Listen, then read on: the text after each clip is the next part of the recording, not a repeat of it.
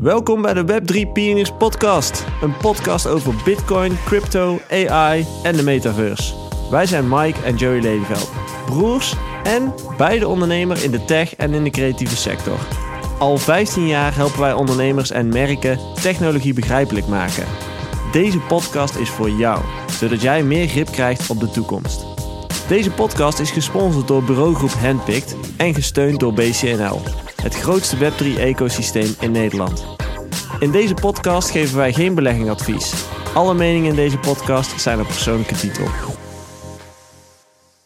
Hallo allemaal, welkom terug bij de Web3 Pianist podcast met vandaag weer een nieuwe gast. Of ja, nieuw is hij niet, want het is een uh, vriend van de show inmiddels, de tweede keer. Uh, Olivier Rikke. Ja, welkom. Leuk om weer te zijn. Ja, ja, De vorige keer was aflevering 28. Dat toch al grofweg weer een jaar geleden, ja. denk ik. Gaat snel. Uh, en destijds hebben wij het gehad uh, over DAO's eigenlijk, alleen ja. maar. Ja. En uh, voor degenen die daar uh, iets over willen weten en, en, nog niet echt iets over weten, ik, luister, of, ik raad aan die aflevering even terug te luisteren, is nummer 28 dus. En ehm, vandaag gaan wij een soort update nemen. Als in, we zijn toch een jaar verder en een jaar in Web3 voelt als tien jaar. dus er zal veel gebeurd zijn. Ja. Ondertussen ben je ook bezig met een ehm, een, hoe noemen we het? Een research? Nee. Ja, een proefschrift. Een proefschrift ja. schrijven, ja. Dus eh, ik, ik, probeer Dr. Dao te worden. Dr. Dao, kijk, dat is een mooi Twitter-handle. Dr. Dao. Ja, die, zeker. Uh, Volgens mij is hij al geclaimd door iemand. Maar dat ah, had je al gecheckt. Die gepromoveerd is, veel met Dao's doet, maar niet op Dao's gepromoveerd is. Dat is, dan oh, dat is ook... Uh, okay. ja, ja. Okay. ik heb er wel vertrouwen in dat het je gaat lukken. Ja, dus uh, ik, ik, ik hoop, fingers crossed, mijn proefschrift deze week in eerste aandacht in te leveren. En ergens voor de zomer mijn verdediging te doen. Dat is waar ik op hoop. Maar... En dan ben je dokter Anders. Of nee, niet dokter Anders, dokter. Dus uh, eh, DR, echt gepromoveerd op het okay. onderwerp DAO's. Dus Oké. Okay. ja. Jij zit niet zo heel erg in de academie. Nee, ik heb echt geen idee. Voor mij is een dokter iemand die naar mijn lichaam kijkt. Dus maar nogmaals, fingers crossed. Ik wil niks jinxen. Ik uh, ja. druk bezig in de afronding. Ja. Maar het, uh, ik heb er uh, vier, vier en een half jaar onderzoek naar gedaan, naar DAO's. Ja. Dus, Doen we de derde aflevering live tijdens jouw verdediging. ja, allemaal... Oh, wel lachen. Ja, ja precies. Welke dat gebeurt bij de universiteit? TU Delft. TU Delft, ja. oké. Okay. Gaaf. Um, laten we daar beginnen. Zijn er interessante bevindingen die jij gedaan hebt de afgelopen ja, jaren? Dus? Ja, ja genoeg. Maar ja, ik denk sowieso eerst, hè, ik, uh, en uh, jullie kunnen het voorgesprek niet horen, maar het voorgesprek, volgens mij, jullie worstelen nog steeds met wat zijn ja, DAO's nou echt? Wij hebben inmiddels uh, ja, aardig wat gasten over de vloer gehad, waarvan een aantal over DAO's gingen. En eigenlijk elke keer als we dan zo'n gesprek hebben gehad, dan praten Mike en ik ook nog na. Zo van ja, ik snap het denk ik wel in de, in de basis. Maar als je dan ook maar één stap verder gaat denken, denk je ja, daar kom je al tegen heel veel complexe dingen aan. Ja, die, die belofte van een DAO is op zich redelijk makkelijk of zo ja. uh, te doorgronden. Maar als je dan naar de praktijk, de vertaling wil maken, dan wordt het in mijn optiek heel snel heel ingewikkeld. Ja, ja, en, en dat begint al omdat, en, dan gaan we toch even, even een klein stukje terug naar de basis. Um, een DAO is niet één ding. Dus mensen hebben heel snel in hun hoofd dat een, een, een cryptocurrency of een token of een DAO één mm -hmm. ding is. Mm -hmm. Maar er zijn er gewoon bij wijze van spreken duizend varianten van. Okay. Dus als je naar een, een, een, een term voor een DAO moet komen, dit is ook echt onderdeel van mijn onderzoek geweest. Wat is in godsnaam een DAO? Gewoon de definitie. Gewoon de definitie. Ja. En uh, ik heb op basis van een x aantal wetenschappelijke definitie en uh, destijds uh, het doorgronden van nou, uit mijn hoofd pin me er niet op vast, maar destijds ongeveer anderhalf, 2000 DAO's. Uh, wat ze nou eigenlijk doen, heb ik een definitie neergezet. Dat is een enorm lange wetenschappelijke definitie, die zal ik hier jullie besparen. Maar het komt er eigenlijk op neer. Het is een systeem die ervoor zorgt dat je een uh, gemeenschappelijke governance kan voeren en een gemeenschappelijke treasury, of zoals ik genoemd heb, een gemeenschappelijke notary function en een gemeenschappelijke treasury function. Oftewel, je kan met een groep, en of dat nou een organisatie of een -hmm. project is of whatever, uh, gemeenschappelijk besluiten nemen waarbij de besluitvorming mm -hmm. bewaakt en gegarandeerd wordt zonder dat je daar een derde partij voor nodig hebt, namelijk via stemmen on-chain, mm -hmm. ja. het liefste. En dat normaal dan een bestuur of een Normaal notaris? doet een bestuur of een afdeling houdt het bij, Ja. hoe besluiten zijn genomen Mhm. of dat soort dingen. Nee, nu mogen lekker met iedereen die meedoet, mogen we besluit gaan nemen. Maar eh, eh, de, de, de- blockchain-based applicatie zorgt ervoor dat besluitvorming eh, eerlijk gaat in de sens volgens de afspraken die je gemaakt hebt. De een heeft zoveel stemrecht, de ander Ja. zoveel, et cetera. En dat kan leiden tot eh, bijvoorbeeld eh, overdracht van waarde. En dan komen we op die gemeenschappelijke treasury-functie. We kunnen met z'n allen dus een pot geld beheren... zonder dat we bang hoeven te zijn dat iemand van ons ermee vandoor gaat. Want die treasury wordt beheerd door de besluitvorming van die notary-functie. Dus dat geld zit in de DAO. Dat geld zit in de DAO, Ja. gewoon op een account van de DAO. Ja, dat is een niemand. smart, dat is een smart contract Ja. account. Precies. Daar staat de waarde in. Laten we het even waarde noemen, want het kan geld zijn, het kan ook andere dingen zijn. Ehm, en eh, als we dan met z'n allen besluiten iets te gaan doen, dan kan dat leiden tot een besluit overdracht van waarde. En dan wordt dat automatisch doorgestuurd zonder dat daar nog andere Ja. partijen voor nodig Dus zijn. Dus het is eigenlijk gewoon een systeem die ondersteunt bij, ja, noem het even, de notaris en de financiële functie van Ja. jouw, eh, jou- jou- jouw project. Ja. En eh, ik, ik, daarom, eh, je, bent heel snel getriggerd door het woord, eh, of door de afkorting O, organization. Ja, een organisatie, het hoeft geen bedrijf te zijn. Hè. Een organisatie is natuurlijk een heel breed Mhm. woord. Dus het kan een project zijn die je met z'n allen doet, die je regelt via een DAO-tooling. Het kan een organisatie of echt, echt een bedrijf zijn. Mhm. Het kan ook Ja. de carnavalstichting zijn. Het kan een carnavalstichting of, de- de of, of voetbalclub. de, de, de, de, de, het- of de, de, de, de, de straat treasury voor de, de buurtbarbecue. Ja, precies, de buurtbarbecue, ja. Of de VVE. Of de VVE. Ja. Ja. en nu kom je gelijk op waarvoor kunnen we het dan gebruiken? Ja, eh, de toepassingsgebieden, en dat is eh, eh, onderdeel, van- eigenlijk het laatste onderdeel van mijn onderzoek geweest. Eerst ben ik Mhm. gaan kijken, wat is een DAO? Later ben ik gaan kijken, hoe manage je DAO's? Ehm, en, en dan zie je dus ook daarin weer terugkomen. Ehm, in die definitie, ja, die heb ik algemeen gemaakt. Maar de ene DAO is de ander niet. Want als je puur alleen al kijkt naar hoe de governance is ingeregeld... en dan heb ik gekeken naar drie elementen van Mhm. governance. Governance is ook zo'n heerlijk containerbegrip.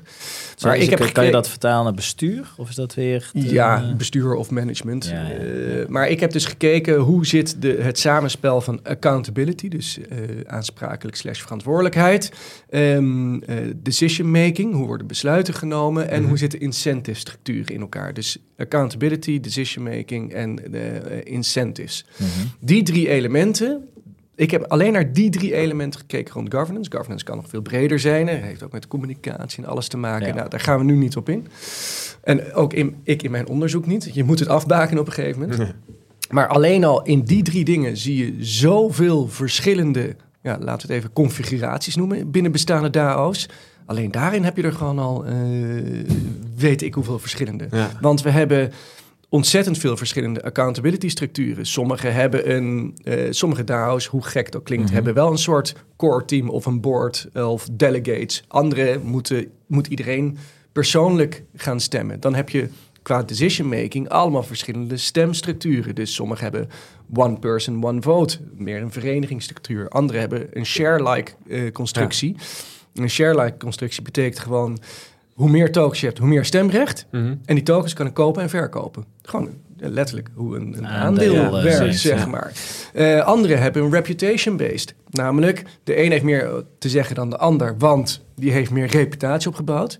Maar die token is niet verhandelbaar, want reputatie is niet verhandelbaar. Ja. Nou, dit, dit zijn gewoon drie voorbeelden van verschillende decision-making Ja. structuren die je hebt. En dan heb je ook nog eens de incentive structuren. Sommige krijg je een beloning om Mhm. mee te doen in het stemmen. Nou, en dat kan eh, een directe beloning zijn. Iedere keer als ik iets doe, krijg ik gewoon een betaling in de vorm van een stablecoin of dat soort dingen. Mhm. En dan is het geen eens werk uitvoeren, maar meedoen in de governance. Ehm, Bestuursfunctie. een bestuursfunctie of, Ja. de- of dat soort zaken. Ehm, alleen het gek is dan... Iedere tokenholder is dan een bestuurder in Ja. dit geval. Dat is een Ja. beetje het rare. Eh, een andere incentive structuur kan zijn ehm, eh, een indirecte eh, incentive structuur. Namelijk als ik goed meedoe in de governance, betekent dat dus eh, mijn DAO het goed doet. En dan wordt mijn token meer waard. En als die dan share-like verhandelbaar is, heb ik dus een indirecte incentive Ja, om aan, de, aan de- mee te doen. Maar je hebt ook DAO's zonder incentive structuur. Overigens een, een andere vorm van directe incentive. Daar denken we heel snel aan geldelijke waarde. Maar reputation-based uh, DAO's zijn natuurlijk volledig directe incentives zonder een geldelijke waarde. Ja. Want ik doe werk, ik krijg daardoor meer reputatie en meer Mhm. stemrecht. Dat is een directe feedback. Ja. Alleen stemrecht is niet verhandelbaar. Zou je dat dan naar de, even naar de fysieke wereld kunnen trekken? De wereld die de meeste mensen nu kennen. Ja. Is dat dan een motorclub? Dat zou kunnen. En- bijvoorbeeld je reputatie omhoog werkt door eh, lang aanwezig te zijn, trouw te blijven. eh. Ja, en, en, in, in, dit, in dit geval is het interessante is, we maken reputatie nu super inzichtelijk. Ja, maar reputatie in, in, in eh, ik vind een motorclub of, of, of, of je vereniging of dingen is normaal heel informeel. Ja. Ja. Je weet ook, er zijn heel veel clubjes waar we in zitten, dat als lid A iets zegt, ja, dan zal het wel zo zijn, dan gaan we met z'n allen mee, want Ja. reputatie. Heeft Ja. officieel qua vere- een verenigingsstructuur, Ja, want iedereen heeft evenveel, regel, maar het is een maar. ongeschreven regel. Alleen die maken we nu inzichtelijk. Dus dat is een stukje ja, transparantie die je daar inbrengt. Dat is wat de blockchain met zich meebrengt. hè? Dat is wat de blockchain met zich meebrengt. En Maar dan brengen we het dus weer terug hè, naar die twee dingen. We kunnen dus gemeenschappelijk stemmen. En die hele, ehm, eh, eh, als je een goede DAO hebt, dan heb je eigenlijk de hele uitvoer van ehm, de beslissing is dan ook volledig geautomatiseerd. Dat is echt Ja. waar een DAO een DAO maakt. En als we kijken naar de groei van het aantal DAO's, zitten er heel veel eh, projecten tussen die zichzelf een DAO noemen. Die eh, eh, vooral manco gaan in die notary-functie. Ehm, eh, en de opvolging daarvan. Want nu ben ik heel strikt geweest. Ik heb een DAO pas een DAO genoemd. Als de uitkomst van een beslissing ook online geëxecuteerd kon worden. Oké. En dat doet het smart contract. Dat doet het smart contract. En nu komen we op een hele interessante. De groei van heel veel DAO's zit in zogenaamde off-chain governance DAO's. Oftewel, Oh, ja. we gaan lekker stemmen via Ja. eh, Snapshot of dat soort dingen. Als Ja. wij daar stemmen, Dus dan kan je wel inloggen met je wallet en je foto uitbrengen. ja, en, en, en, en eh, hè, we, de, die, de Snapshot houdt ook keurig bij hoeveel stemrecht iedereen heeft. En ook Mhm. hoeveel, eh, en of je niet dubbel gestemd hebt en dat soort dingen. Waar Snapchat, ma- eh, Snapshot eh, manco in gaat, is dat als dan een besluit is genomen, er is een uitkomst van een besluit, Mhm.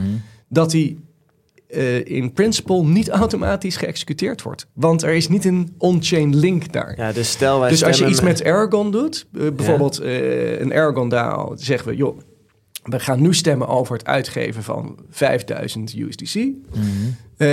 Ehm, dan eh, stemmen we erop en als we voorgestemd hebben, dan wordt dus Oef. die transactie Ja. direct, hè, atomic, geëxecuteerd. Ja. Binnen Snapshot moet iemand op de achtergrond met zijn private key Ja. zeggen, ik ga het nu overmaken. We hebben dus nu al oh, in praktijk echt al gezien dat off-chain governance DAO's ehm, niet het besluit uitvoeren die de community genomen heeft. ja, dus dan is dat een soort van, oké, de community zegt dit, maar... Maar Maar het is eigenlijk dan toch meteen een I disqualificatie. adhere to Ja. hoe de Ja. stemming Ja. ervoor stond een week geleden. Ja, nee, Ja. Dus, dus die, Ah. dat zijn dus voor mij geen Nee, precies. Maar het klinkt voor mij ook een beetje meteen eigenlijk als een soort disqualificatie voor, voor die vorm als bestuursvorm. Want ik, ja, ik weet niet of ik dat zo goed zie. Nou, de, de, de off-chain eh, governance bedoel ik ja, dan. want... ja, nee, het... het eh, nee, het, hoe, is, het is dan, niet... hoe is het dan het- anders dan een reguliere vereniging die je bij de Kamer van Koophandel registreert? Nou, nu moet je een paar dingen... Ik denk dat de meeste DAO's helemaal niet anders zijn dan de bestaande Mhm. juridische structuren die we kennen. Oké. Maar dat is, dat is meer de juridische discussie. Mhm. Ehm, ik denk dat heel veel DAO's zijn gewoon clubs of verenigingen eh, met al dan niet eh, gewogen stemrecht. Eh, of een soort corporaties, of eh, ja, wellicht wel een soort BV's, alleen dan niet met alle ja, eh, overdrachten via de, ja, niet, niet de notary-functie, maar de echte notaris Ja, die ja. daarvoor moet tekenen dat de aandelen overgaan en dergelijke. Dus, dus dat, maar dat, dat is meer, meer de juridische discussie. Maar ehm, eh, kijk, dit zorgt gewoon voor dat participanten kunnen gewoon lekker met z'n allen meebesluiten. Dus als je het naar de wereld, of de- naar de oude wereld wil trekken die we kennen, ja, zie het als een soort verenigingen waar je eigenlijk op iedere beslissing een ALV uitroept. Dat is echt, Ja. eh, Ja. Ja. en dat gaat dan al lekker allemaal ledenvergadering ja. is het dan, hè? Ja, precies. Of ja. zie je het als een ontzettend platte start-up met eh 30, 40 medewerkers waar niet echt een basis is. Waar je eigenlijk met z'n allen alle besluiten neemt. Ja, is eigenlijk een soort hybrid versie van... Hey, de, we, we, we, ruiken een nieuw technologietje, gaan we eens proberen... maar eigenlijk doe je exact hetzelfde zoals je het altijd hebt gedaan. Ja, ja niet, niet helemaal. Dan doe je het wel te kort hoor. Maar, eh, maar eh, er zit altijd in alles gewoon heel veel overlap. Um, wat het, uh, en, en dat is eigenlijk zo en zo, maar dat is even veel breder. Iedere technologische ontwikkeling mhm. brengt verdomd weinig echt nieuws met zich mee. Mhm. Het brengt heel veel efficiëntie met zich mee, mhm. maar het brengt verdomd weinig echt nieuws met zich mee. Ook um, uh, alle AI-toepassingen en dat soort dingen. Ja. het, het, creëert heel snel heel veel nieuwe dingen. maar is het echt niet? Nee, het gaat veel sneller en, uh, dan we voorheen konden. Het is vaak gewoon een enorme efficiëntieslag. En soms kun je echt nieuwe producten en diensten verzinnen. En dat zien we binnen Web3 ook. Hè? Dingen die we voorheen, omdat het gewoon niet kon, door middel van de oude organisatie of technisch niet kon of dat soort dingen. En nu kan het wel. En dat zien we rond het onderwerp tokenization. We kunnen nu dingen tokenizen die voorheen niet konden, waardoor uiteindelijk verhandelbaarheid uh, efficiënter wordt. Heb je daar een uh, praktisch voorbeeld van? Ja. Iets wat tot de verbeelding spreekt? Um, en dat is een hele... Nou ja, um, uh,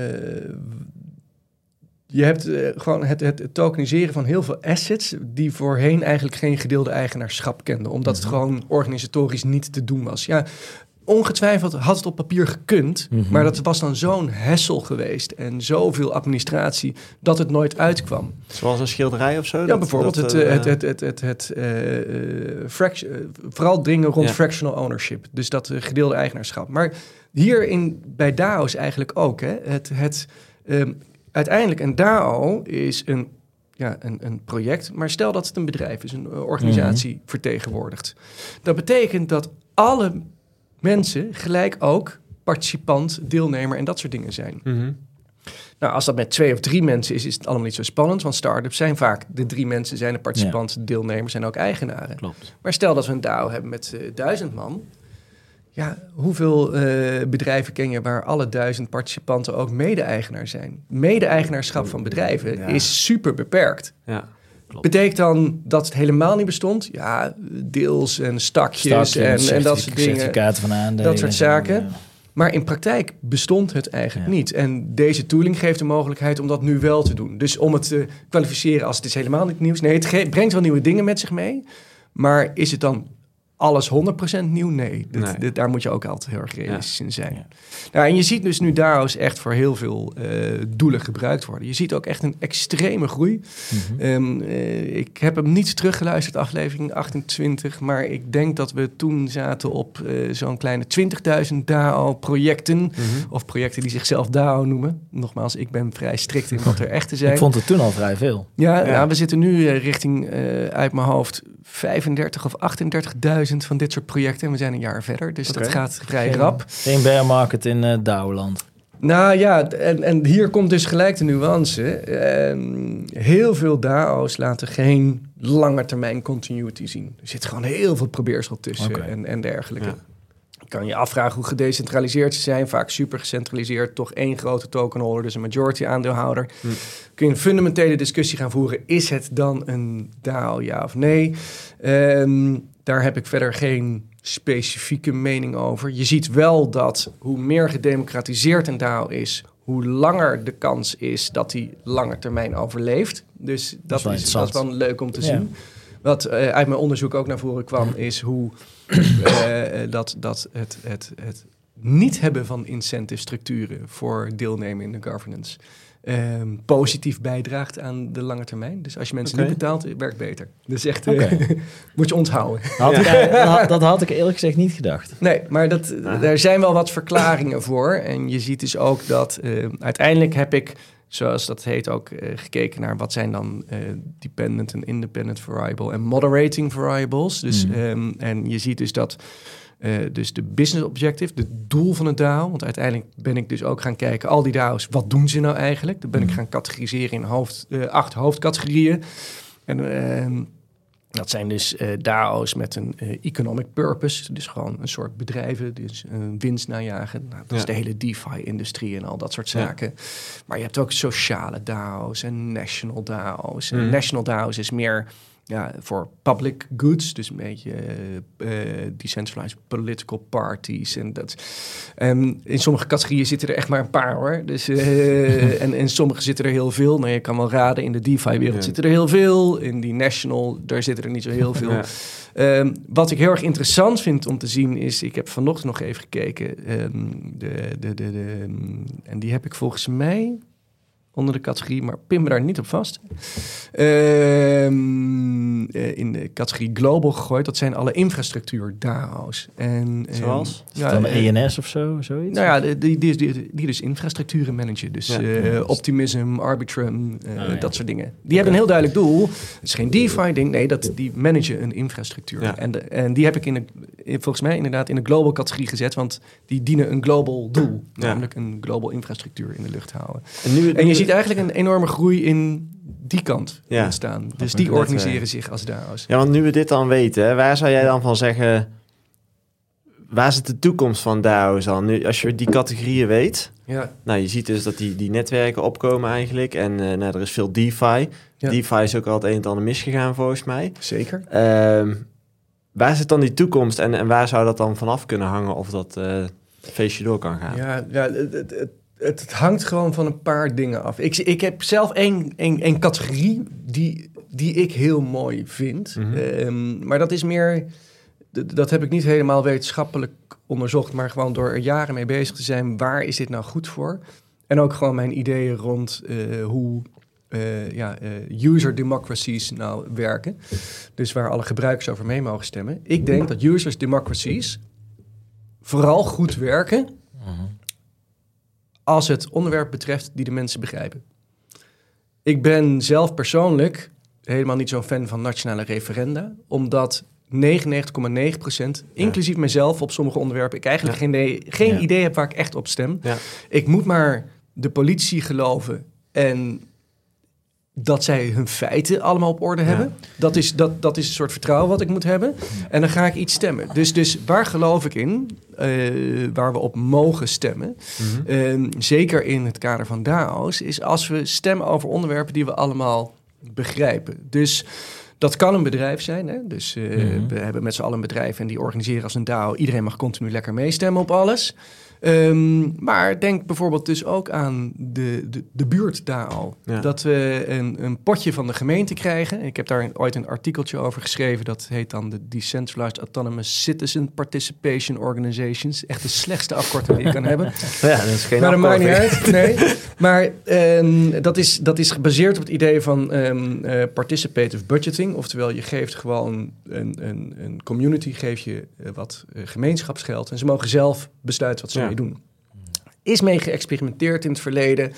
Uh, is ook gewoon niet altijd goed gegaan vanwege intransparantie en, en, en, en dergelijke. Nou, daar kunnen DAO's een enorm mooie rol gaan spelen. Dus stel ja. dat jij dus per wijk een budget krijgt uh, van de gemeente, doe er iets mee. Uh, voor buurtfeestjes. Voor, voor buurtfeestjes en dat soort ja. dingen. Nou, dat is fantastisch. Heb je potje geld, kun je met iedereen stemmen. Je weet, het wordt eerlijk uitgegeven. Dus als het behapbaar is, als het iets, waar, iets is waar je ja, maar die, die, mensen wonen daar, die kennen de omgeving, ja, die, die weten wat problemen zijn of wat kansen zijn. Ja, dus, dus voor dat soort initiatieven, en ik betrek nu op een community goed, maar dit kan net zo goed dus inderdaad een bedrijf zijn of een club of mm. dat soort dingen. Maar iets waar de, de participanten feeling bij hebben. Ja. En dat, daar, daar zie ik een toekomst in. Waar ik betrokken denk, zijn, zeg maar. Ja, waar ze echt bij betrokken zijn. Dat, dat, dat, dat is één. Um, Zou daar die reputatiedingen ook een rol in kunnen spelen? Dat je een soort van kan meten uh, ja, je hebt misschien wel een token om te stemmen, maar je hebt niet de reputatie dat je hier verstand van hebt. Dus, uh, het was dus nou, de, dat, dat, vind ik een hele interessante. Het gewogen, de, het stamhoofd kan stemmen of zo. Nou ja, dat vind ik een hele interessante. Dat is iets, dat, dat zag je nog heel weinig, maar dat komt omdat ik heb vooral onderzoek naar DAO's gedaan in de beginjaren. En ja. je ziet nu meer advanced DAO's komen. Want zeker als jouw organisatie wat groter wordt, ja, dan loop je dus heel erg het risico, de, met, zeker als je met reputatie gaat werken. Ja, als je groter wordt, heb je allemaal subspecialisaties binnen je bedrijf. Ja. En de marketingpersoon hoeft nou niet per se iets te weten over dev. Ja. Dus als je een marketinggroep hebt en een devgroep, ja, als je een hoge reputatie in marketing hebt, betekent dat dat nul de reputatie in je techgroep moet zijn in basis. Want ja, dat werkt niet samen. Die gelaagde DAO's heb ik nog niet onderzocht. Dat is echt de volgende stap. Die nu, maar die heb je ook nog verdomd weinig hoor. Nou, Dus het lijkt, me, het lijkt me vrij snel complex worden. Maar ik vind het wel een soort van interessante gedachtenlijn. Je hoort dit volgens mij al jaren in de zorg. Van, Ja. hè, dat soort van top-down wordt bepaald hoe de zorg georganiseerd wordt. En dat de oproep is...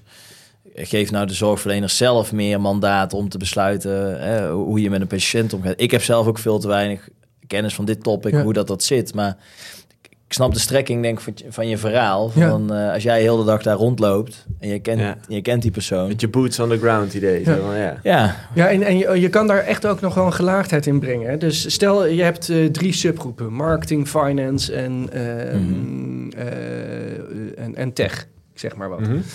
Ehm, als jij reputatie hebt in een groep 1, dan betekent niet automatisch dat je stemrecht hebt in die andere groepen. Maar als je overliggende besluiten moet nemen, bijvoorbeeld strategie van een bedrijf, ja, dan mag Dat die reputatie wel weer meetellen, bijvoorbeeld. ja. Dus, dus, dus, dus, dus als het gemeenschappelijke besluiten zijn, dan zou het wel tellen. Als het specialistische besluiten zijn, Ja. niet.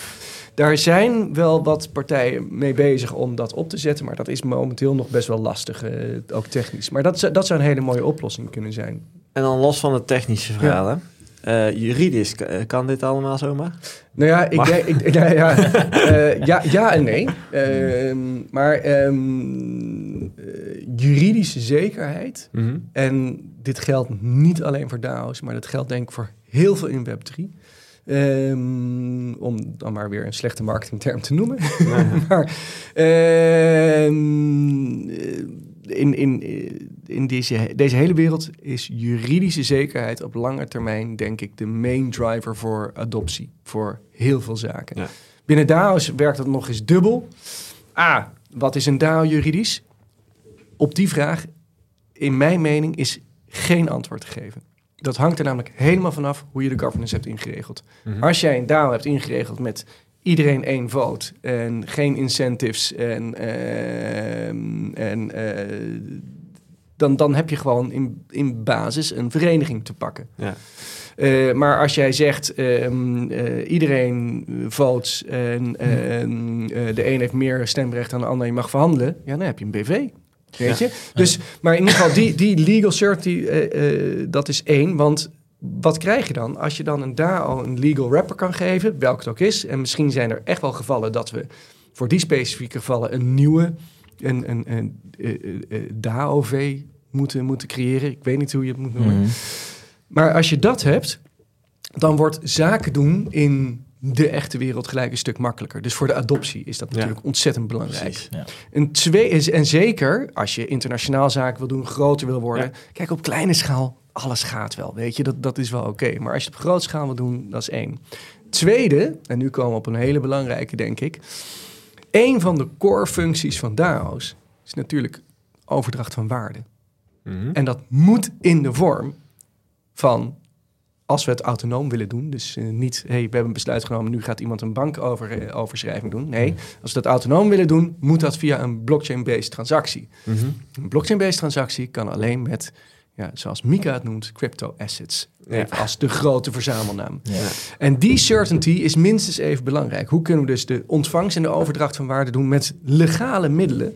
En dat in zichzelf, en, en nogmaals, dat laatste is ook gewoon voor de hele Web3-wereld super belangrijk. De legal status van tokens, van stablecoins en, en eh, cryptocurrencies. Ja, in stablecoins inderdaad. Stel, er moeten dus dollars overgemaakt worden of euro's. Ja. eh, crypto-dollars of euro's. Dan moet je dus eigenlijk eerst legaal weten dat er een bepaalde stablecoin legaal is. En dan pas kun je die überhaupt gebruiken om de transactie door te Nou, dit zetten. is, dit is de grote vraag. We, we Ja. denken dat dat zo gaat zijn. Mika gaat per einde dit jaar in werking. Maar er is eigenlijk nog best wel veel onduidelijk. Een stablecoin Vooral rondom Zal- dit domein, hè? Ja, ja, zeker, zeker rond, rond, rond, eh, rond, rond die betalingen. Een stablecoin eh, betaling, ja, eh, wordt dat gezien als hetzelfde als cash geld, even wettelijk gezien. Ja. Eh, voor een betaling en dan de Ja. hele achtergrond eh, daarachter met je boekhouding en dergelijke. Nou, je hebt nou wel Dus een deze cirkel, eh, die gaat geloof ik, wil naar de beurs, hè, cirkel. Mhm. Dus dat zal ook alweer een, een stapje kunnen maken naar... eh, ik weet niet of dat gaat gebeuren natuurlijk, dat is de vraag. Dat willen Ja. ze.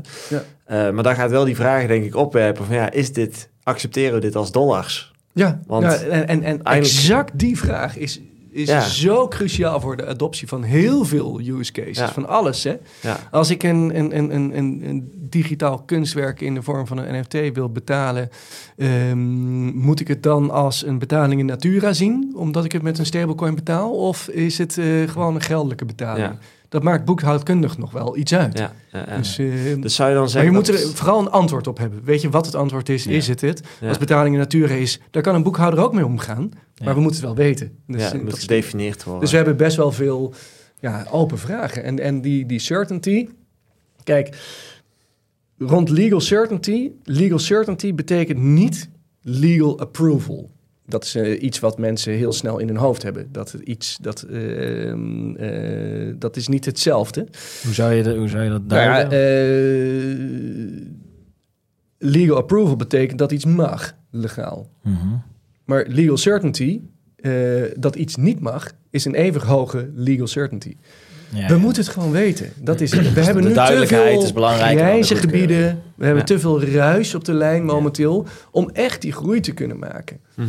En pas als we die duidelijkheid hebben, en MICAR gaat pas per 30 december dit jaar in werking, ja, dan komt de proof of the pudding. Want dan gaan we het echt officieel neerzetten en dan kijken wat voor effect dat heeft. Dan heb je het alleen nog over Europa. Dan heb je Want het over Europa. een DAO kan ook wereldwijd zijn. Nou, dit, dit is een hele interessante. Eh DAO's, die, die challengen natuurlijk wel heel veel... Ja, Rechtsgebieden, ja, niet, ja niet, niet alleen rechtsgebieden, maar ook gewoon interpretaties hoe we eh, tegen de wereld aankeken. Maar dat is eigenlijk ook weer de hele, de hele Web3-wereld. Dus, dus, dus eh, het, het, telkens groot, eh, telkens globaler maken van de wereld komt hier dus ook nu in organisatievorm naar Ja. voren. Dus we gaan, eh, of we gaan, er zijn DAO's gecreëerd waarvan de participanten over de hele wereld zitten. Wat is de presence van die organisatie? Mhm. Presence is een best belangrijk iets, want dat bepaalt waar je belastingen moet betalen en Ja. dat soort zaken. Nou is een hele interessante. Ik denk dat er best wel veel partijen een DAO hebben opgezet omdat ze gebruik maakten van het feit dat men dan niet wist Mhm. waar ze zaten. Want Ja. als je nergens zit, betaal je ook nergens belasting. Precies. Dat is een hele leuke, kortzichtige visie. Ja. en daar kom je misschien even mee weg. Maar vroeg of laat, it's gonna bite you in the ass. Dus Ja. echt, eh, en, en ehm, zoals, eh, ik, ik heb een belastingwetenschapper wel eens horen zeggen... Als, een, als, als jij niet een belastingregime kiest, kiest een belastingregime jou wel op een gegeven moment. Ja. Iemand claimt jou wel. ja. Iemand claimt jou wel. Dus ik denk ook wat er met Binance is gebeurd, Ja. toch? Ja. Ja, had gewoon enorm veel economische activiteit in de Verenigde Staten. Ja, en dan zegt de VS, nou, Ja. jullie hebben de meeste economische activiteit hier. Jullie zijn een US-based company. En dat, hoeft niet eens te kloppen, maar zij Nee. zeggen gewoon naar onze schattingen. Ja. En Want wij jullie hebben- geven geen inzicht. Ja, maar Dus, daarom eh, kun je beter ja. echt heel duidelijk zijn over, over je, Ja. je Ja. vestigingsplaats. Ja. Want de wereld kan er nog niet mee omgaan Mhm. Ja. dat wij een globale organisatie hebben zonder formele Ja. standplaats. Ja. Dat, En wij hebben ook eh, een keer iemand gehad die zei van ja, je kunt zelfs, stel je wordt dan gekozen door een overheid dat je belasting moet betalen daar. Toen zei hij ook, vergeet niet dat het op een blockchain is. Dus al die transacties kun je gewoon teruglezen. Ze kunnen gewoon precies zien Ja. hoeveel geld er in die pot heeft gezeten, waar naartoe is. Dus dat kan met, het was geloof ik iets van zeven jaar Tien of zo, of tien ik, jaar, ja. kon dat teruggehaald worden. Ja, dat, dat, dat zal waarschijnlijk aan, aan de, de, de, de juridische eh Ja, boundaries ja, het ligt eh, eraan of het in volgens mij Europa was of buiten Europa. Ja. Maar eh, die zei ook van ja, het is leuk dat je nu dan belasting denkt te ontduiken. Maar zodra ze je pakken, gaan ze gewoon tien jaar terug. Nee, dit is een, een, een van mijn argumenten in discussies eh, als je dan over blockchain praat en, en eh, blockchain applications. eh, krijg je natuurlijk heel vaak het argument, ja, het is vooral geschikt voor criminelen. Ja, Die ja. blijf je erin houden. Ja, ik blijf erbij. Het is echt het meest stomme stomste, systeem van ja. allemaal. Want Ja. het is transparant en traceerbaar. Dus Tot het ja, einde echt- tijd. Ja. Ja. Dus Ja. ja. Ja, het is gek dat dat ding afgelopen week ook weer hè, in Amerika dat het weer aangehaald werd. Dan denk ik van waarom blijft dit toch omhoog komen? Terwijl keer op keer. Nou, wat, wat het is, is gewoon eh, innovatie trekt twee soorten partijen aan. De Mm. innovators, dus, eh, vaak ook wel cowboys, en de scammers. Ja, Ja, en, en, en ja. dat laatste blijft heel veel hangen bij mensen. Ja. En dat, dat zie je gewoon in deze wereld ook terug. Ja. Het is een kat-en-muis spelletje. Ja, En, eh, Even nog over Mikar. Hè? Wat, Ja. voor, ehm, wat voor haken en ogen zie je daar nog aan hangen die, eh, die nu misschien al een soort van lastig worden? ja er zijn er genoeg, uh, denk ik wel. Maar kijk, wat vooral is, is dat uh, Mikar is nieuw. Ze hebben ook gezegd, uh, bij implementatie hebben we gewoon heel veel vragen waar nog geen antwoorden op zijn. Dus het geeft wel een eerste goede houvast. En ik, uh, mensen kunnen er blij mee zijn of niet blij mee. Maar het geeft een eerste richting, duidelijkheid. En ook nog eens uh, pan-Europees. Dus dat is ook nog eens lekker. Ja. Dus wat voor ja. Spanje geldt, geldt voor Nederland ook. Ja. En vice versa. Um, maar er zijn te veel grijze gebieden. En de grootste haak en ogen die ik nu zie, is dat er, denk ik, nog te veel discussies gevoerd worden door mensen die met alle beste bedoelingen uh, hiermee aan de slag willen gaan. Maar, uh, en, en nu komt het echt op semantics aan, de termen net niet goed begrijpen, net een ander beeld hebben bij wat er bedoeld wordt en dat ja. soort zaken. Ik vind een heel mooi voorbeeld. Mika heeft het over wallets. De hele tijd over wallets. Mm -hmm. uh, vanuit een mm -hmm. custodial perspective of hosted wallets of hoe ze het, hoe ze het ook noemen. Maar een, een wallet is niet zoveel. Een wallet is een plek waar je je account managt. Mm -hmm. Ja. Het, Mika had in mijn ogen moet, geschreven moeten worden op accounts. Ik noem het is het een hosted account of een, een, een custodial account? Ja. Of is het een unhosted of ja. non-custodial account? Oftewel, heb ik zelf mijn private key voor die account? Ja. Mm -hmm. Ik zou bij wijze van spreken, kan ik uh, uh, een, een, een, een account aanmaken. En op een gegeven moment de private key aan iemand anders geven. En dan is die account van een, uh, een, een, een non-custodial account naar een custodial account gegaan, want ik heb die private key niet meer.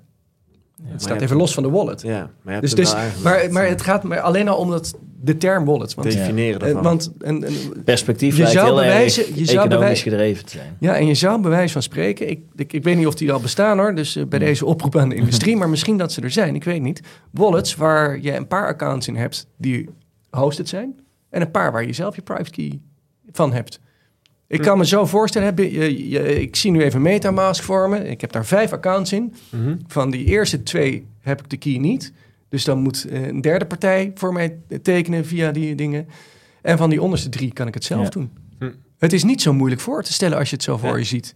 Ja, ja, en dan heb je dus een soort mixed wallet. Dus, dus, het, dus die, die duiding, die semantics, dat grijze gebied... Ja. en dat geldt voor heel veel dingen... Ja. En uh, er zitten ook wat, wat, wat hele leuke uh, elephants in the room. Maar dat is sowieso voor implementatie van, van blockchain-based use cases altijd het geval. Um, ja, daar hebben we gewoon nog geen duidelijkheid over. Ja. Dan heb je het denk ik over een stukje over privacy en transparantie. En nou, dat, dat uh, sowieso. Uh, we vinden blockchain heel fijn omdat het transparant is, maar het is ook echt uh, een drama voor je privacy. Ja. Dat is het grootste uh, spanningsveld wat, wat we hebben. Nou, daar, daar, gaan echt wel methodes voor gevonden worden om daar goed mee om te gaan. Mm -hmm. Maar um, het, het is transparent by design aan de ene kant. Uh, privacy by design is een stuk lastiger hierin. Ja. Dus, uh, van, dus, dus, daar moet je iets in vinden. Um, ja, en er zijn nog wel genoeg andere spanningsvelden. Maar ik denk, ik denk vooral het, het belangrijkste is echt dat we die duiding gaan krijgen uh, de komende ja. tijd. En dan komen we ook, zeker rond Mikar, op een gebied. Um, en nu ga ik een beetje op glad ijs hoor. Ik weet er veel van af en ik ben er veel Sneeuwt mee bezig. buiten. Dus ja, dat, dat is. nee, maar um, uh, voor zover ik weet, als we achter uitzonderingsposities gaan komen Mm -hmm. Dan is dat niet meer aan de lokale regulator om daar iets van te vinden. Omdat, dat, omdat het een Europese okay. uh, wetgeving is, moet dat via de ESMA gaan, denk ik. Dus via de Europese -hmm. uh, partij. Hm. Ja, en dat maakt dus het creëren van uitzonderingen of van duidingen of dat soort dingen natuurlijk wel significant lastiger. Mm -hmm. Maar zou je dan, ik, in mijn hoofd speelt een beetje een gedachte, misschien slaat het nergens op, maar je zag heel veel discussie wel eens bij de, de SEC, hè, de ja. Central Exchange Commission, over is iets een security of een commodity. En zij ja. hebben daar eigenlijk door de jaren heen, hebben ze volgens mij een soort van die Howey-test uh, ja. uh, bedacht. Volgens mij zijn het een soort van vijf kenmerken. En um, dat is eigenlijk gewoon een kwestie van afvinken en dan is het antwoord ja of nee. Ja, maar ik, ik vind... Zoek je dan zoiets eigenlijk op het gebied van DAO's ook? Van het is dat bakje of dat bakje, dat je die duidelijkheid moet krijgen? Ja, overigens hebben we daar met, uh, met uh, de Dutch Blockchain Coalition en met uh, Frank Puntman en met Benjamin Gideonsen heb ik daar een, een, een, roadmap voor gemaakt mm -hmm. onder Nederlands recht. En dat is gewoon op basis van de governance elementen mm -hmm. die vragen. Yeah. Nou, als je dit pad afloopt, dan val je of kan je in dit Nederlandse bakje vallen. Yeah. Ja. En als je die afloopt, uh, kijk maar op de site van uh, de DBC, daar staat die. Um, en binnenkort ga ik zelf ook de interactieve versie even live zetten. Even mm -hmm. keihard pitch hier. um, en, en op basis daarvan kun je dat aflopen. En dan zie je, nou, ik zou in zo'n bakje uh, kunnen vallen. Bespreek dat ook absoluut even met je legal expert. Want nogmaals, ja. ik ben geen legal expert. Ja. Maar er is heel veel mogelijk dan blijft er altijd natuurlijk het uitzonderingspakje. En daar moeten we iets voor verzinnen. MICAR gaat voor DAO's geen oplossing bieden. Dat ja. is ook niet logisch, want MICAR is eh, rond financieel toezicht. Mm -hmm. En DAO's is rond ondernemingsrecht. Dus dat, dat is een heel andere Ja. categorie. Ehm, overigens, die discussie die jij net aanvoert, is de commodity is security. Dat is juist waar MICAR zo'n mooi elegant eh, oplossing voor geeft. Want ze Mhm. zeggen, als het niet duidelijk een security is, dan Is valt het onder de, nee, onder de crypto assets.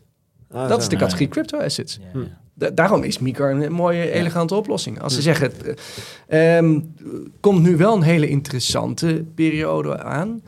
Ehm, wat als ik een tokenized security maak en die structureer onder MIFID 2? Dus echt een security. Ehm, is MiFID dan, 2? MIFID 2 is de, de, de, de, de regulering voor eh, securities. Oké. Ehm, eh, waarschijnlijk voor de juristen die nu luisteren ga ik heel kort door de bocht, maar daar komt het Ja. erop neer. Ehm, maar eh, nu wordt ook de uitdaging dat als je het zo structureert, van joh, het is dus, we hebben het echt gestructureerd als security, we hebben er helemaal niet een crypto asset van gemaakt of juist een grijs gebied. Nee, het is een heel duidelijk gebied. Ehm, dan is nu ook gewoon de volgende stap. De regulators moeten dat dan hopelijk ook als zodanig echt accepteren. Oké, dit is heel duidelijk een security. Dat valt Ja. dus onder MIFID en valt niet onder MICAR. Ja. Ja. Dat soort dingen. Nou blijft er wel één, één grote adder onder het gras of elephant in the room of dat soort dingen bij alle. Eh, eh, la- laat, maar ik heb, heb een hekel aan het woord, maar laat ik maar gewoon de brede term gebruiken onder alle cryptotransacties. Mhm. Ongeacht de transfer of value die je doet. Of nou een token is dat een concertkaartje is. Of een eh, token die een security is. Of een token die een geldelijke waarde vertegenwoordigt. Mhm. De transactiefee betaal ik in de lokale cryptocurrency. En hoe bedoel je dat? Als ik een transactie op het Ethereum-netwerk wil doen, Ja. betaal ik ja, ETH. Met Oh, transactiekosten, de gas fees. Ja. Dit is zoiets, daar wordt nooit te veel over gesproken hoe we hier met z'n allen om moeten gaan en dat soort Maar wat is dingen. daarom... Ik, ik snap niet helemaal wat het probleem Nou, daarmee ik denk is. dat ik het wel snap. Dat als je, ik noem maar wat, als bedrijf in een soort DAO-structuur kiest. En je kiest de jurisdictie en alles in China. En jij doet dus ook aangifte in China. En je betaalt yuans en alles.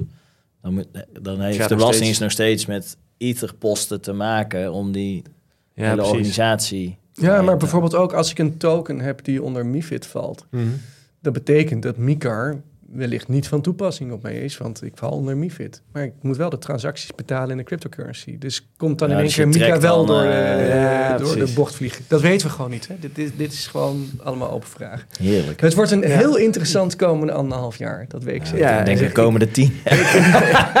ik hoor eh, heel veel uitdagingen vooral. Eh, maar goed, Nou, wel, nee, wel steeds nee. vooruitgang. Ja, Het ja, is- zeker, Het is zeker. toch wel weer een paar stappen Ja. vooruit. En Nee, absoluut. eh, en, en ik ben ook echt een voorstander van al die regulering. Want Ja. nogmaals, nee is ook een antwoord. Mhm. Overigens, eh, eh, d- ik wil helemaal niet de indruk wekken dat Mika overal nee zegt. Nee, ze zeggen ook superveel ja. Ja. Ehm, Maar eh, duidelijkheid. Maar duidelijkheid. Ja. En dat is zo fijn.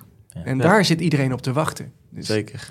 Nou, Eind het jaar is het er. Nou, we hadden het in het voorgesprek nog even over, maar dat wil ik toch nog even benoemen, want dat eh, vind ik wel eh, waardevol. We zitten natuurlijk nu in een, in een periode waarin we net eh, hè, de Bitcoin Spot ETF's eh, goedgekeurd hebben gehad. En, en dan zie je meteen een hoop hype en eh, dan moet misschien eh, moeten de koersen omhoog. Maar ja, Ja. we zeggen eigenlijk altijd, prijs volgt adoptie. Hè? En, Ja. en er zijn ook wel een hoop mensen in de industrie die zeggen van ja, we- er wordt al veel gesproken over een nieuwe bull market. Hè? De- Maar hebben we nu al echt een soort van nieuwe innovaties gezien, nieuwe dingen gezien? Het lijkt, tot nu toe lijkt de prijsactie vooral gekoppeld aan de hype rondom een nieuw investeringsbeleggingsproduct. Maar eigenlijk wet en regelgeving, duidelijkheid, zorgt waarschijnlijk veel meer als fundament voor adoptie en, en nieuwe investeringen en bedrijven die hierin mee willen doen. Ehm, dat denk ik wel, want, want als je adoptie van... Als jij, als jij een partij bent en jij hebt een fantastisch uh, product die getokenized is of whatever... en je wil dat aan de markt gaan verkopen... En jij zegt tegen um, de Philipsen en de Shells en de Arolds van deze wereld... het is fantastisch, het is tokenized en dat soort dingen... Nu is nog uh, waarschijnlijk de initiële reactie: oh, dat is iets met crypto, vind ik eng. Ja. Als ze zeggen: oh ja, maar het is dit en dit en dit en het is duidelijk. Ja. Nou, kom maar op. Ja, we investeren we wel. En, investeren we wel in. En inderdaad, ik ben het helemaal met je eens hoor. Adoptie is het belangrijkste. Weet je, uh, het, het, het, is.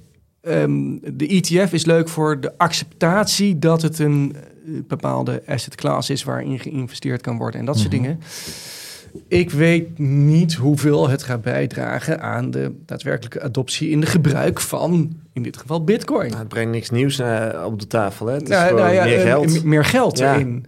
De vraag is, leidt dat meer geld tot meer gebruikers-use cases of wellicht hè, uh, mm -hmm. de, de, de, de, rebranding die Bitcoin zelf gedaan heeft van payment instrument naar store of value. Ja. Want mm -hmm. als je het originele Bitcoin whitepaper leest, was het toch echt een payment instrument. Ja. Maar, um, Digital cash. Ja, maar, uh, maar oké, prima. Dan gaat naar store of value. En als dit dus een manier is om store of value te doen, dan draagt de ETF daadwerkelijk bij tot een gebruikersdoel. Mm -hmm. De vraag is, hoe breed is die adoptie? Dat is uiteindelijk ook voor een relatief kleine groep. Ja, zeker. Um, we hebben er veel meer aan dat mensen tokens gaan gebruiken voor de muntjes um, uh, op een festival. Waar we heel veel omloop hebben en dat soort dingen. Ik noem maar even een hele rare use case hoor. Maar stablecoins wordt ook een soort hoek voor gezien hè, om, daar de, om daar adoptie te krijgen. Vooral ook in andere landen, maar inderdaad ook uh, in Nederland zou het ook zo Ja, maar die stablecoins, die, dat, dat is een cruciale voorwaarde om heel veel andere... Voor het hele eh, ecosysteem. voor het hele ecosysteem, namelijk om over die platformen de betalingen te doen en dan de, ja. de atomic settlement te hebben, zoals we dat noemen, van overdracht van ja. een waarde, bijvoorbeeld een token, en de betaling daarvan. Het is eigenlijk het smeermiddel van het hele systeem. Juist, juist want het smeermiddel van het systeem nu nog is de cryptocurrency. Ja. ja. En, en de cryptocurrency is te volatiel, is te ondergrondelijk voor mensen en dat soort dingen. Dus die stablecoins wordt het smeermiddel voor, voor heel veel financieel verkeer over deze systemen heen. Ja. en je ziet daar wel veel gebeuren. Als ik ook al zei, uh, Circle wil dus naar de beurs, wat het dan dus veel beter gereguleerd moet gaan laten worden.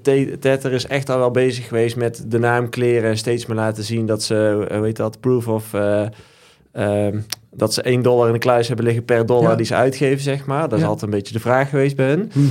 Mm maar goed, zodra de wet er straks ook iets van vindt en, en mensen dus accepteren van hé, hey, dit is gewoon een dollar, ja. Ja, dan, uh, dan, of een euro, dan, wordt pas, dan begint het feest eigenlijk pas. Absoluut, dan, dan opent het de use case. Ja. Want, uh, en nu komt het weer, het, uh, bij, bij het aloude waar het ooit mee begonnen is, het schept direct vertrouwen. En precies. als er vertrouwen is, gaan mensen het gebruiken, hebben adoptie, dan wordt het ecosysteem groter. Ja, precies.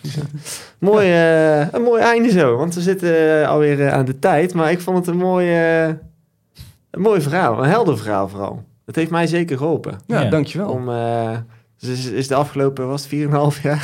Toch niet voor niks Toch ergens goed voor. Uh, en nogmaals, ik, ik moet nog afronden, maar, maar ik, ik uh, ben de laatste slagen op ja. een proefschrift aan het maken. En dan hopelijk vindt de commissie het goed genoeg. ja, want die moeten dit dan ook... Ja. Jij gaat het dan presenteren, dit Nou ja, zij, zij, zij moeten het gaan lezen en hm. beoordelen of het wetenschappelijk sound genoeg is en dat soort dingen. Kunnen zij dat beoordelen? Zeker, ja, ja, ja, ja, ja. Ik heb in mijn commissie mensen die uh, absoluut uh, genoeg van de inhoud weten. En naast de inhoud ook van het wetenschappelijk proces. Ja. Uh, ze hebben allemaal directe kennis en aanpalende kennis. Ja, dus dat, okay. dat is wel erg leuk. Dus je zou ik, ben, ik ben heel blij met mijn commissie, moet ik zeggen. Dus, je zou ergens misschien verwachten van als je in zulke nieuwe vakgebieden bezig bent, van ja, hoeveel dokter Douws zijn er dan om, Iemand om een nieuwe dokter Douw te beoordelen. wie, wie beoordeelt eerst Ik snap wat je bedoelt. Volgens, geld, volgens mij is de eerste die erop gepromoveerd is is uh, een dame in Nieuw-Zeeland, ik ben haar naam even kwijt, maar die okay. is uh, meer op het juridische vlak ooit uh, mm. ja, ja. gepromoveerd, ja. twee jaar geleden denk ik. Mm. Um, ik, ik, ik denk dat ik de eerste ben die echt promoveert op de governance vlak van DAO's. Hm. Ehm, er zijn wel eh, meerdere wetenschappers mee bezig, maar ik weet niet of ze allemaal specifiek op dit onderwerp zijn Ja. gepromoveerd. Er zijn er wel eh, langzaam maar zeker veel meer die hier echt onderzoek naar doen. Eh, fulltime of, of parttime. Dus, cool. Nou, we kom, dan, kom nog eens terug. Ja, we gaan Ja, het in de gaten leuk houden.